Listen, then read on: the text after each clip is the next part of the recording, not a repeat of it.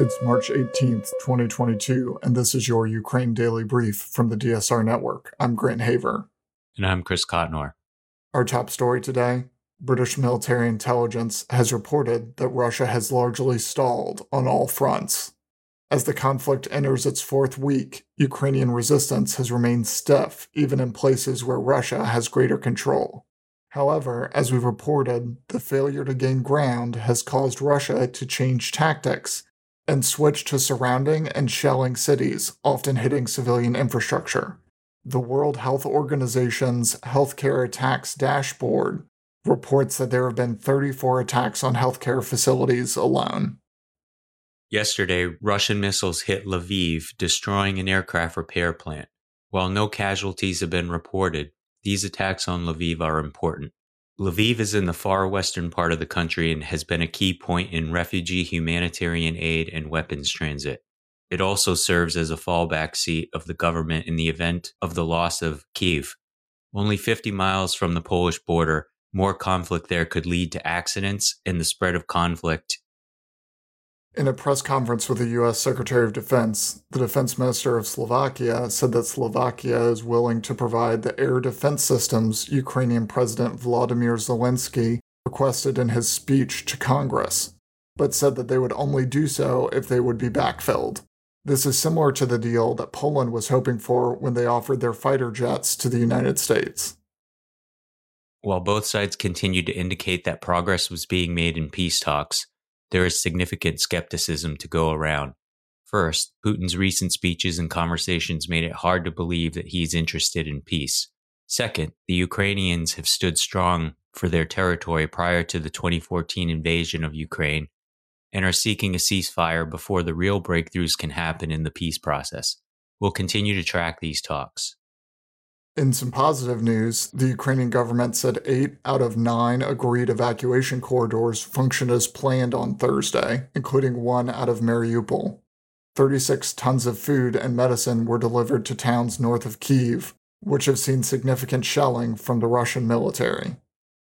U.S. President Joe Biden will hold a call on Friday with Chinese leader Xi Jinping the Biden administration has issued public and private warnings that Beijing would face dire consequences if it provides material support to Russian President Vladimir Putin's war.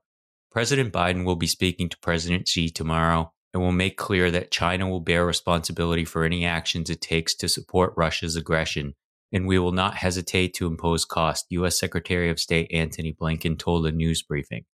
Meanwhile, Cheng Guoping, Commissioner for Foreign Affairs and Security Affairs at China's Foreign Ministry, met with Andrei Denisov of Russia and exchanged views on bilateral counterterrorism and security cooperation, according to the statement.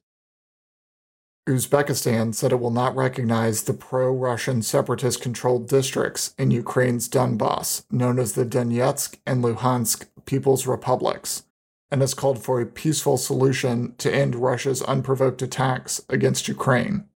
Uzbekistan is the second country in Central Asia, a region often allied with Russia, to break ranks with Moscow over its unprovoked attack. Earlier in March, Kazakhstan denied a request from Moscow to provide troops for the offensive in Ukraine and also stated that it did not recognize the Kremlin backed separatist republics. The UN Security Council will no longer vote on Friday on a Russian drafted call for aid access and civilian protection in Ukraine, as Russia's UN envoy accused Western countries of a campaign of unprecedented pressure against the measure. Diplomats said the Russian move would have failed, with most of the 15 member council likely to abstain from a vote on the draft resolution because it did not address accountability or acknowledge Russia's invasion of its neighbor nor did it push for an end to the fighting or withdrawal of Russian troops.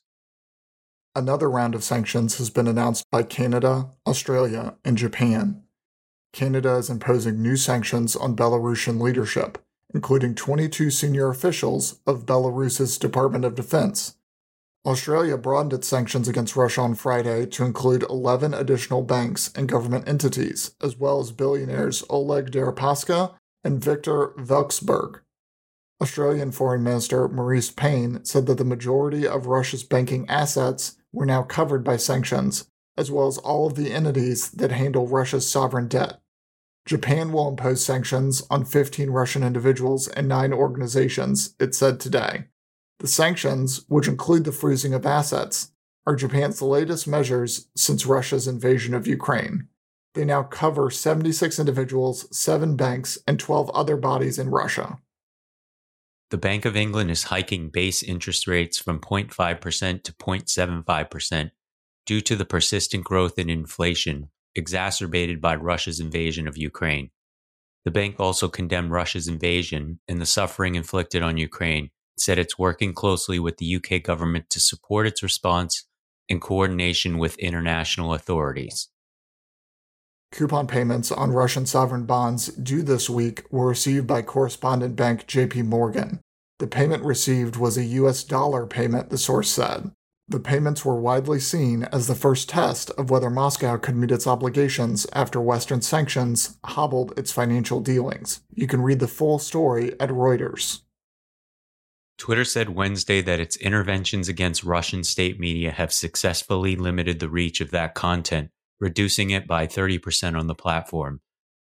Twitter has removed more than 75,000 accounts since the invasion for attempted platform manipulation and inauthentic behavior, the company added, as well as 50,000 pieces of misleading content about the war. Chris, what I think is really interesting about this is that Twitter could have been doing this the whole time. And they're just now following the invasion of Ukraine have decided to label Russian state media and reduce misinformation. And I think it's really interesting to see whether this is the beginning of a trend for social media companies or if this is isolated to just this conflict. Portugal has changed a law that grants citizenship to descendants of Sephardic Jews, which had allowed Russian oligarch Roman Abramovich to obtain Portuguese nationality. Foreign Minister Augusto Santos Silva told reporters that Portugal would implement EU sanctions against Abramovich but would not ban him from entering the country as he is a citizen. The Kremlin said on Thursday that many people in Russia were showing themselves to be traitors and pointed to those who were resigning from their jobs and leaving the country.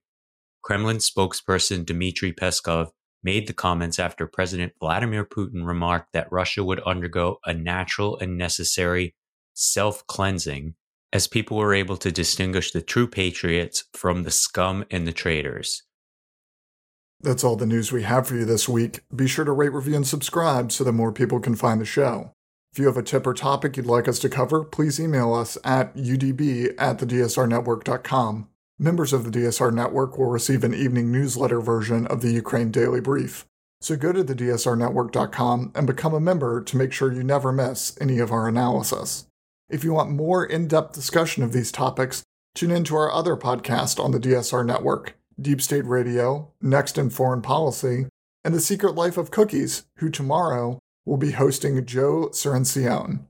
Stay safe and stay tuned to the Ukraine Daily Brief from the Deep State Radio Network.